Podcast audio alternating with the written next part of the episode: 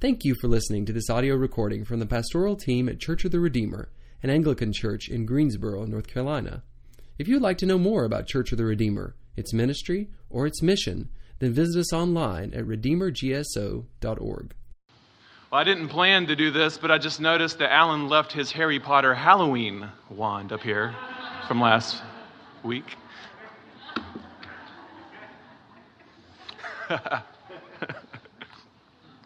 There's a bunch of costumes hanging in his office right now if you want to go check those out.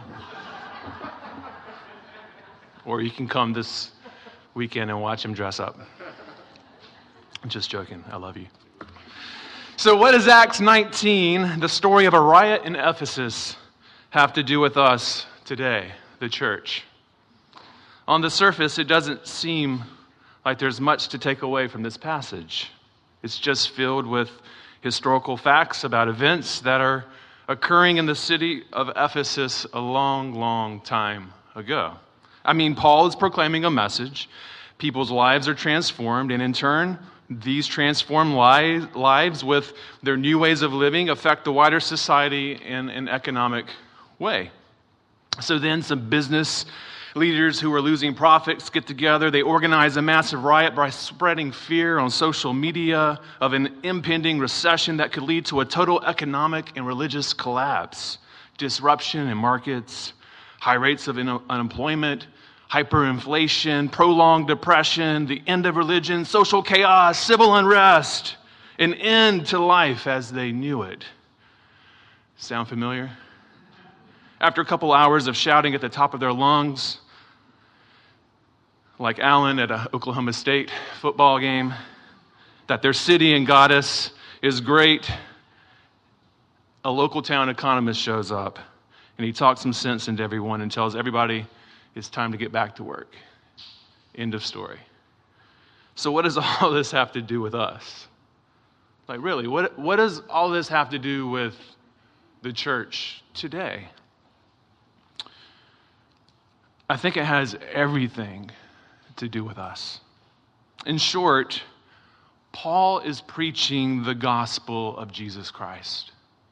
And God is pulling back the curtain to expose what's actually underneath our lives and our ways of living. And it's actually really, really painful for the Ephesians in Ephesus. It leads to the salvation of many and new ways of living. So here's the question What if this message and the way of life it entails still wants to do this work in us today? Really, what if the message of the gospel and the way of life that it entails wants to do this in our lives? I wonder if we could today allow God to do the same thing in us if we could allow God to pull back the curtain on our lives and expose the daily practices that make up our lives, to let the light of the gospel shine in on them. Personally, I've never met anyone who loves to have a light shine brightly in their face, especially if they're sleeping. Right, honey? It's very unsettling, but it does wake you up. And this is my hope for us today as we consider what God is up to in our lives and how Acts 19 is relevant for our lives, for the church today, my hope is that we will allow God to pull back the curtain, to expose what's actually underneath. And although it may be difficult and even painful, my hope is that we will also allow the light of the gospel to unsettle us, to unsettle our lives and everything about our lives so that God's grace might begin to conform us more and more into the image of His Son, Jesus Christ. Father, do this work in us. In Acts 19, we find Paul in the marketplace, which was the economic hub of Ephesus, and he's proclaiming the good news concerning Jesus Christ as the Messiah, Jesus Christ as Lord, Jesus Christ, Savior of the world. And throughout our current sermon series, we've been reminded time and time again that where the gospel is proclaimed, the kingdom of God is changing lives, especially the way people and cities and whole nations operate. And as Alan showed us last week, the kingdom of God has already begun to dramatically change how the city of Ephesus operates. If you weren't here last week, I encourage you to read Acts 19, verses 1 through 20. But not everyone is happy with Paul's message and activity of converting these people to the way of Jesus. In this passage, Luke tells us the message, or that the message, and the way of life of the followers of the way of Jesus leads to a riot. And right off the bat, we discover that what Buddy reminded us a few weeks ago in his sermon is true. That is how the proclamation of the gospel and the way of life that it involves or entails is once again disruptive. Personally, throughout the series, I've been reminded of a famous work written by the late Archbishop Oscar Romero. Does anybody know who this guy is? He was a Roman Catholic pastor who spent his life ministering to the poor in El Salvador during a time of great civil unrest. Romero was a vocal critic of the violent activities of government armed forces, uh, right wing groups, and leftist guerrillas involved in El Salvador's civil war, which actually lasted from 1979 all the way up to 1992.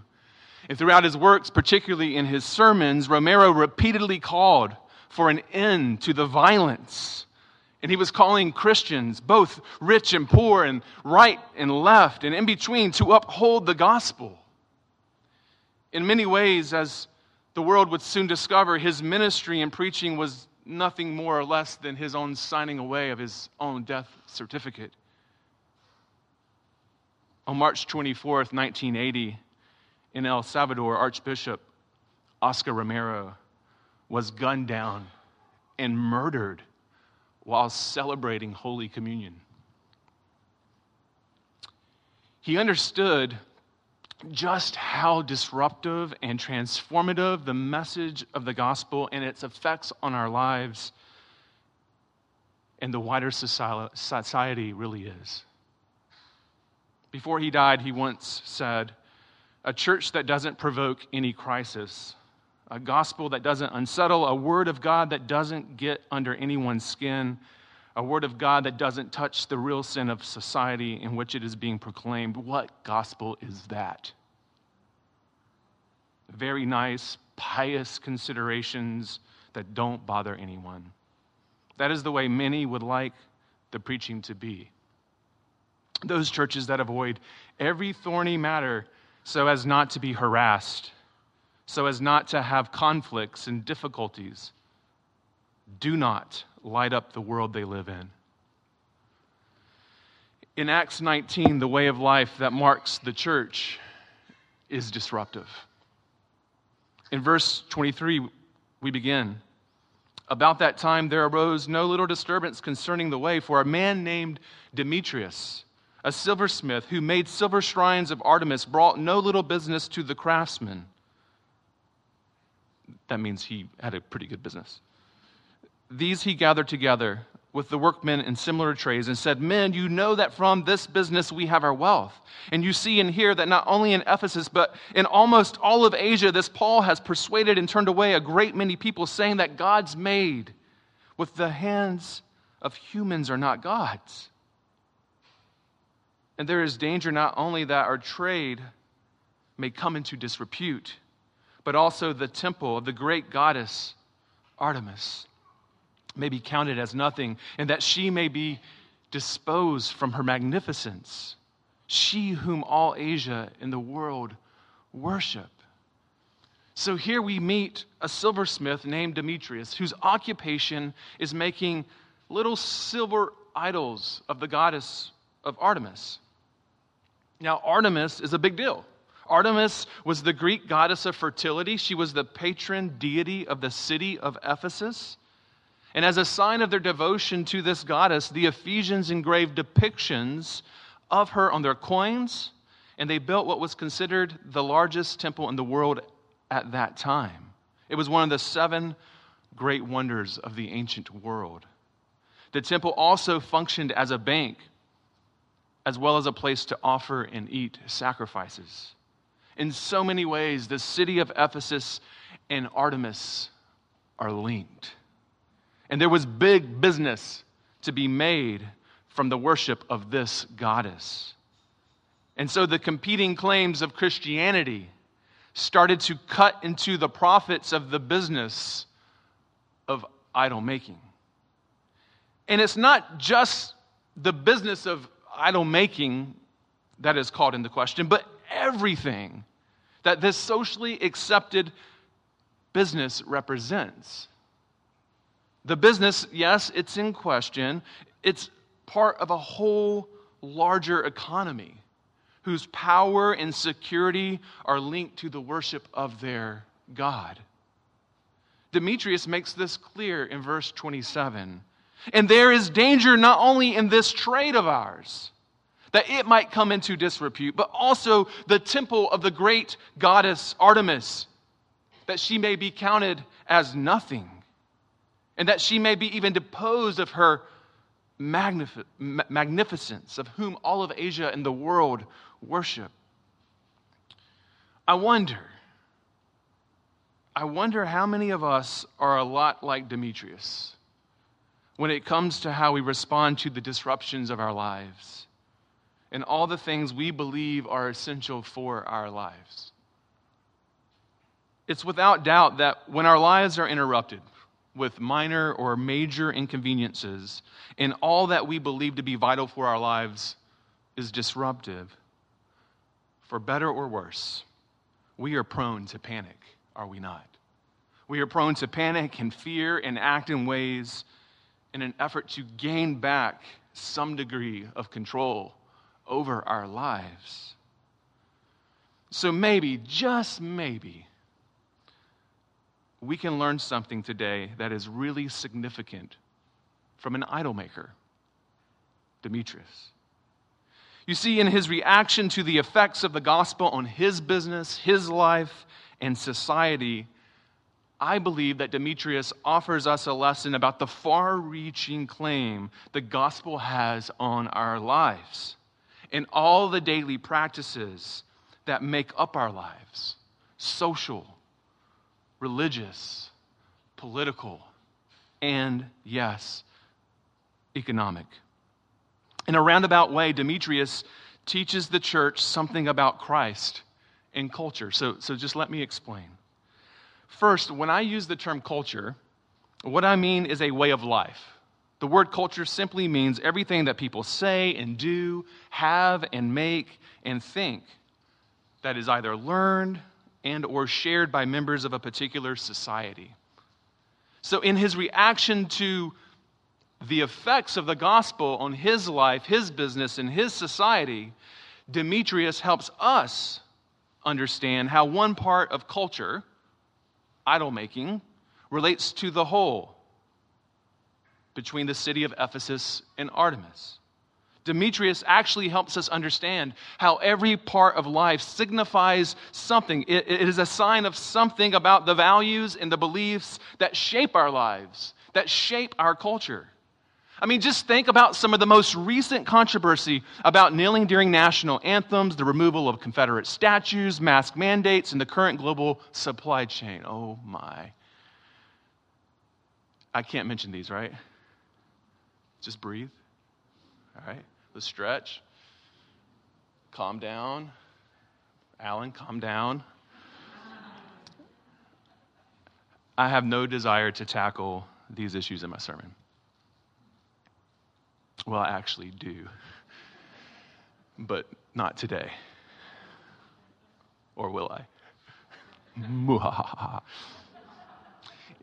Here, here's the deal the reason I highlight these things is because they represent something about the values and beliefs that have come to shape our lives and our culture, particularly freedom and autonomy. And I know this to be true. I know this to be true because I have witnessed how they have given rise to all sorts of emotions and feelings and beliefs about our collective life. And I lament the fact that I have also witnessed how they have led to riotous behavior and caused great division within our nation, our families, and even among you sitting here today. In our own lives and in the lives of others, we have witnessed how absolutely and wholly devoted we have been to nation, a particular group or race, and a vision of health. How devoted we are to our comfort and security through these things that we've been arguing about for years. Over and against our devotion to Jesus Christ. This is idolatry at work in this church. This is idol making. Whether it's an affinity for a particular place or people, or feeling of honor for one's homeland, or sense of achievement, or finding joy in one's station in life, all of which are good things. When we make these good things in our lives God like through our devotion, we are committing idolatry.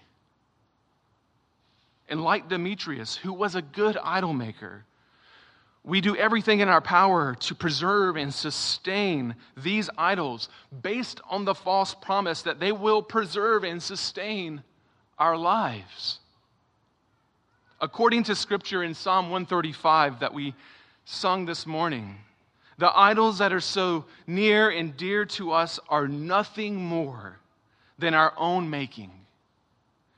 And when we offer them our devotion, we are doing nothing less than stilling worship that God alone deserves. This path leads to death. Worship does something to us, people. In the case of idolatry, we become like what we worship. And if we give into the delusional belief that we can manufacture divinity and control our fate, then we are deceived. In the end, such idol making and idolatry is the way of death. Cursed is the person who makes an idol, an abomination to the Lord. Deuteronomy 27, verse 15.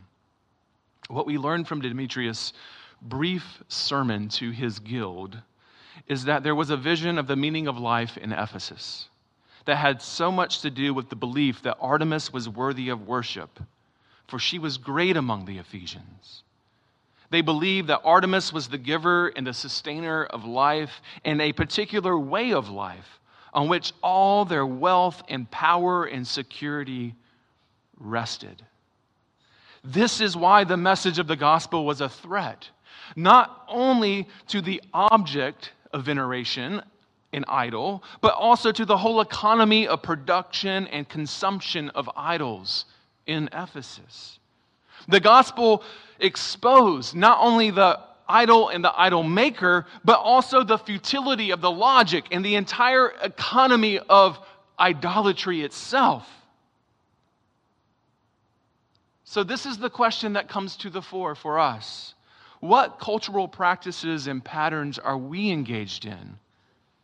What are the objects of desire that we have attached our affections and energies to that may need to be brought into the light of the gospel and the truth of God? To be honest, I struggled a lot over the past four weeks with whether or not I should provide a list of practices for us to reflect on today. For better or worse, I've chosen not to because I really don't want us to get bogged down into the nitty gritty and how the nuances and the ambiguities of our lives may or may not differ. But the real reason I've chosen not to is because I want us to pray, both as a community, as well as individuals within our families, within our life groups, among our friends. I want us to pray. I want us to pray and ask God to reveal this to us. And so, rarely do I ask you to do anything in a sermon, but today I'm asking you to do one thing to join me this week in praying and asking the Lord these questions. If you want to write them down, I'll say them very slowly. What cultural practices and patterns are we, am I, engaged in?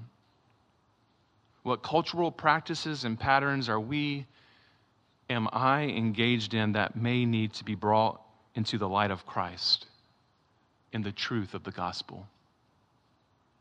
And I want you to think religiously, socially, economically, politically, publicly.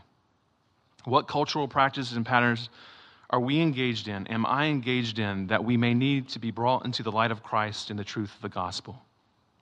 The second question is what are the objects of desire that we have attached our affections and energies to? What are the objects of desire that we have attached our affections and energies to that may also need to be brought into the light of Christ and the truth of the gospel? What Demetrius was experiencing was the economic and the societal effects of the gospel on his profits, his pocketbook, his livelihood, and at the end of the day, his entire worldview.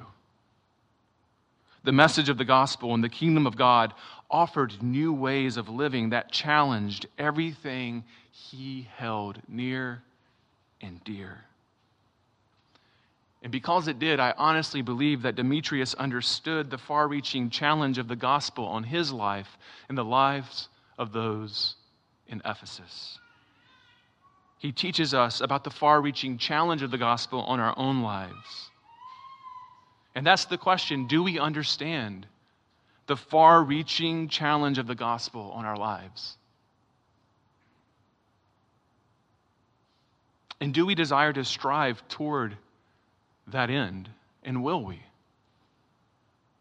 Once again, he understood the far reaching challenge of the gospel that if Christ is Lord, then Artemis is not.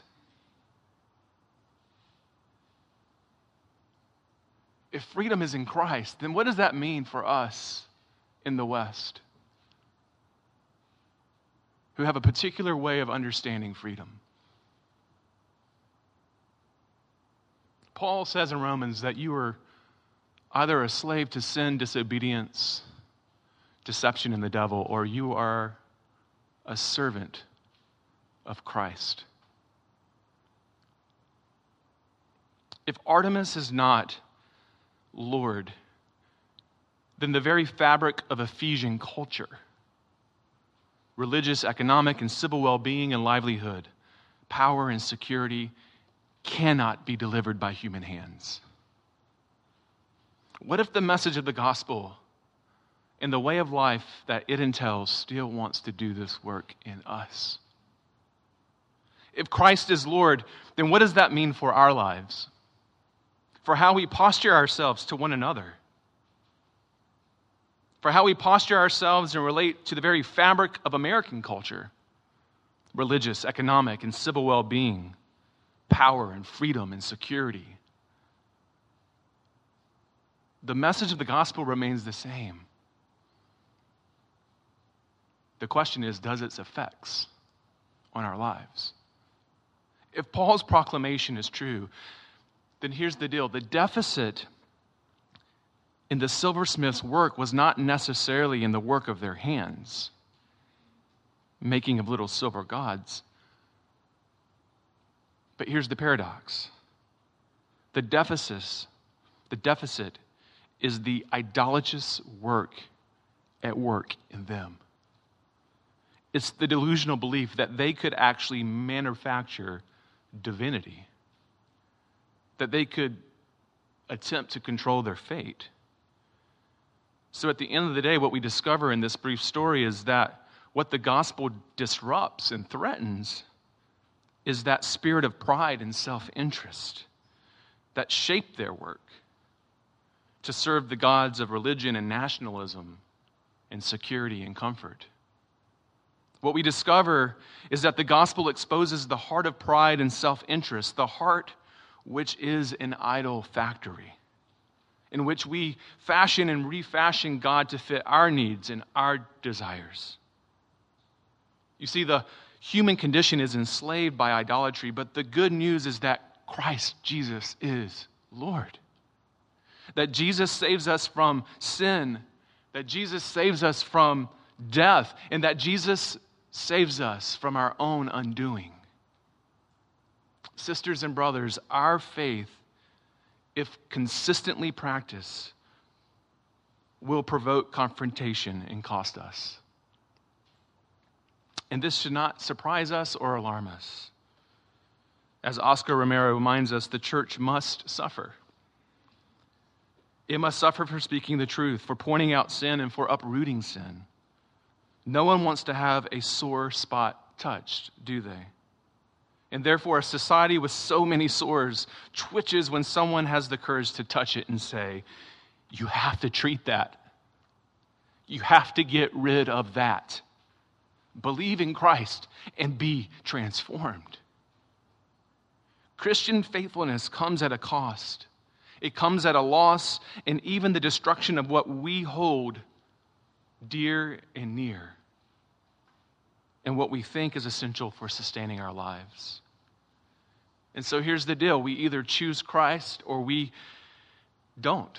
We either choose Christ and yield to Christ's claim on our lives and all that our lives entail, or we keep striving to gain control over our lives to no end. So hear me clearly. Choose Christ. Believe what is promised in the gospel, and let's live in the radically new kind of life that Jesus came to bring. May we strive to be faithful like the church in Ephesus as they lived in light of the gospel and according to the kingdom of God. And in our efforts on doing God's will, let us hold one another accountable to this. But whatever we do, let's make sure that we don't leave this place today in the same way the rioters left the theater in Ephesus, where we just go back to work and forget or neglect what God is up to in our lives. I say this because if we are actually to live in the light of the gospel, then we must never forget that before the message of the gospel can provoke this unsettling in society at large, it must do so among followers of Jesus Christ.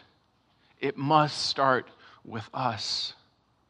The church is to be a place where the truth sets free and where the Holy Spirit makes new. We can opt to dispense all kinds of medication that kill the pain and assuage people's consciences, or we can submit ourselves to the great physician's knife in the light of the gospel, which ought to change our lives and the ways we live. Amen. Sisters and brothers, choose Christ and allow Him to lay claim to your life in everything that makes up your life. Only then will we light up the world in which we live. Amen.